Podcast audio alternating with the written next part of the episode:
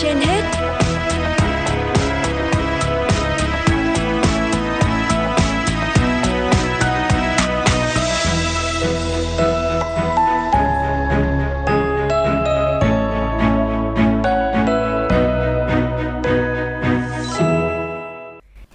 Thanh Hiền và Quang Huy xin chào quý thính giả đang theo dõi chương trình Sức khỏe trên hết của Đài Phát thanh và Truyền hình Hà Nội. Thưa quý vị và các bạn, sốt xuất huyết vẫn chưa có dấu hiệu hạ nhiệt. Điều đáng lo ngại là số ca nặng và chỉ định nhập viện cao với những triệu chứng nguy hiểm như cô đặc máu, tụt huyết áp, tràn dịch màng phổi. Lũy tích từ đầu năm, cả nước ghi nhận hơn hai trăm năm mươi nghìn ca mắc sốt xuất huyết, gấp năm lần so với cùng kỳ hai nghìn không trăm hai mươi mốt. Trong đó có hơn một trăm ca tử vong tăng.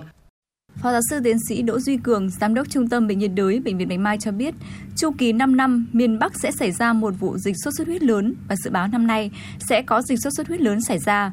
Tại Trung tâm bệnh nhiệt đới, nếu trong tháng tám số bệnh nhân sốt xuất huyết có dấu hiệu cảnh báo phải nhập viện chỉ khoảng bảy mươi bệnh nhân, thì sau đó con số này tăng lên một trăm sáu mươi vào tháng chín và từ đầu tháng mười tới nay đã là gần ba trăm bệnh nhân. Các bệnh nhân đến chủ yếu từ các huyện ngoại thành như Đan Phượng, Thường Tín, Hoài Đức, Long Biên, sau đó lan vào các quận nội thành như Nam Từ Liêm, Thanh Xuân, Đống Đa, Hoàng Mai. Các bác sĩ lo ngại trong tháng mười một mười hai tới sẽ là đỉnh điểm của sốt xuất huyết và nguy cơ dịch chồng dịch khi covid mười chín vẫn đang tồn tại. Thêm vào đó, bắt đầu vào mùa của một số bệnh gây dịch khác như cúm, sởi, thủy đậu, adenovirus. Trung bình mỗi ngày, Trung tâm bệnh nhiệt đới có khoảng mười đến hai mươi bệnh nhân nặng có dấu hiệu cảnh báo phải nhập viện. Các bệnh nhân đều đến trong tình trạng tiểu cầu giảm nặng hoặc có biểu hiện cô đặc máu, sốc, suy đa tạng. Bệnh nhân Lê Quốc Minh ở quận Đống Đa và Phó giáo sư tiến sĩ Đỗ Duy Cường, Giám đốc Trung tâm bệnh nhiệt đới Bệnh viện Bạch Mai nói: ba hôm ở nhà, xong rồi sau đấy là em bị chảy máu mũi liên tục, em phải đến bệnh viện.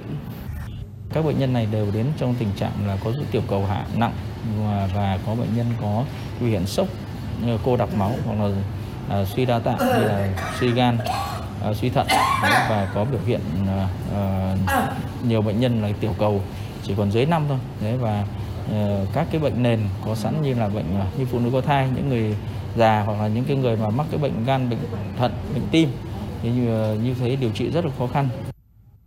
Tại các bệnh viện chuyên khoa truyền nhiễm khác trên địa bàn Hà Nội cũng ghi nhận số ca sốt xuất huyết nhập viện tăng cao. Một trong những nguyên nhân cơ bản dẫn đến nhiều ca sốt xuất huyết chuyển biến nặng là do nhập viện quá muộn. Triệu chứng ban đầu của bệnh cũng giống những bệnh siêu vi khác như sốt cao, đau đầu, đau mỏi cơ, khiến cho nhiều người còn chủ quan. Trước số ca mắc tăng nhanh, để hạn chế thấp nhất số ca tử vong, thời gian qua, Bộ Y tế đã có văn bản đề nghị các sở y tế thực hiện phân tuyến điều trị, tránh tình trạng quá tải và lây nhiễm chéo, đồng thời có các giải pháp về trang thiết bị y tế để phục vụ điều trị bệnh.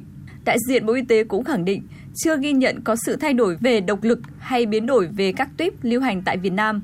Tiến sĩ bác sĩ Nguyễn Lương Tâm, Phó Cục trưởng Cục Y tế dự phòng và bác sĩ Nguyễn Trọng Khoa, Phó Cục trưởng Cục Khám chữa bệnh Bộ Y tế nói: Bộ Y tế đã tổ chức hai hội nghị tăng cường công tác phòng chống dịch ở các tỉnh là miền Nam và khu vực miền Trung Tây Nguyên. Cũng như Bộ Y tế đã tổ chức các đoàn công tác kiểm tra thực địa tại là các tỉnh miền Nam và các tỉnh miền Trung Tây Nguyên. Yeah. Để rồi chỉ đạo, kịp thời chỉ đạo công tác phòng chống dịch.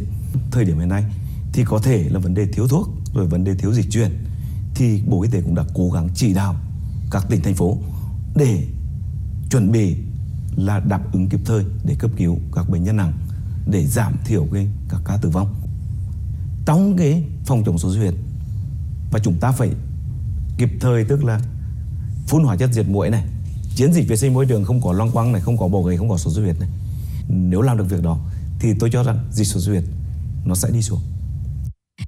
Mặc dù cái số ca sốt xuất huyết vẫn còn rất là cao, nhưng mà cái tỷ lệ tử vong thì vẫn đang giữ ở cái mức um, không phẩy không bốn với nhiều cái biện pháp khác nhau. Trong đó có cái việc là chúng ta phân tuyến điều trị, uh, có sự hỗ trợ của tuyến trên cho tuyến dưới, tổ chức hội chẩn từ xa, rồi hỗ trợ uh, trực tiếp uh, chuyển bệnh an toàn. Thì những cái điều đó nó đã giúp cho cái giảm thiểu cái tử vong. Sốt xuất huyết nằm trong danh sách những bệnh truyền nhiễm phổ biến xảy ra theo mùa và gây biến chứng nguy hiểm đến tính mạng của người bệnh nếu không được điều trị kịp thời. Đến nay, vẫn chưa có thuốc điều trị đặc hiệu đối với bệnh nhân mắc sốt xuất huyết trên toàn thế giới, chủ yếu là điều trị triệu chứng. Trong bối cảnh dịch bệnh sốt xuất huyết đang diễn biến phức tạp, cùng với ngành y tế, giải pháp được xem có ý nghĩa hết sức quan trọng là nâng cao ý thức của người dân trong công tác phòng chống dịch bệnh sốt xuất huyết tại cộng đồng.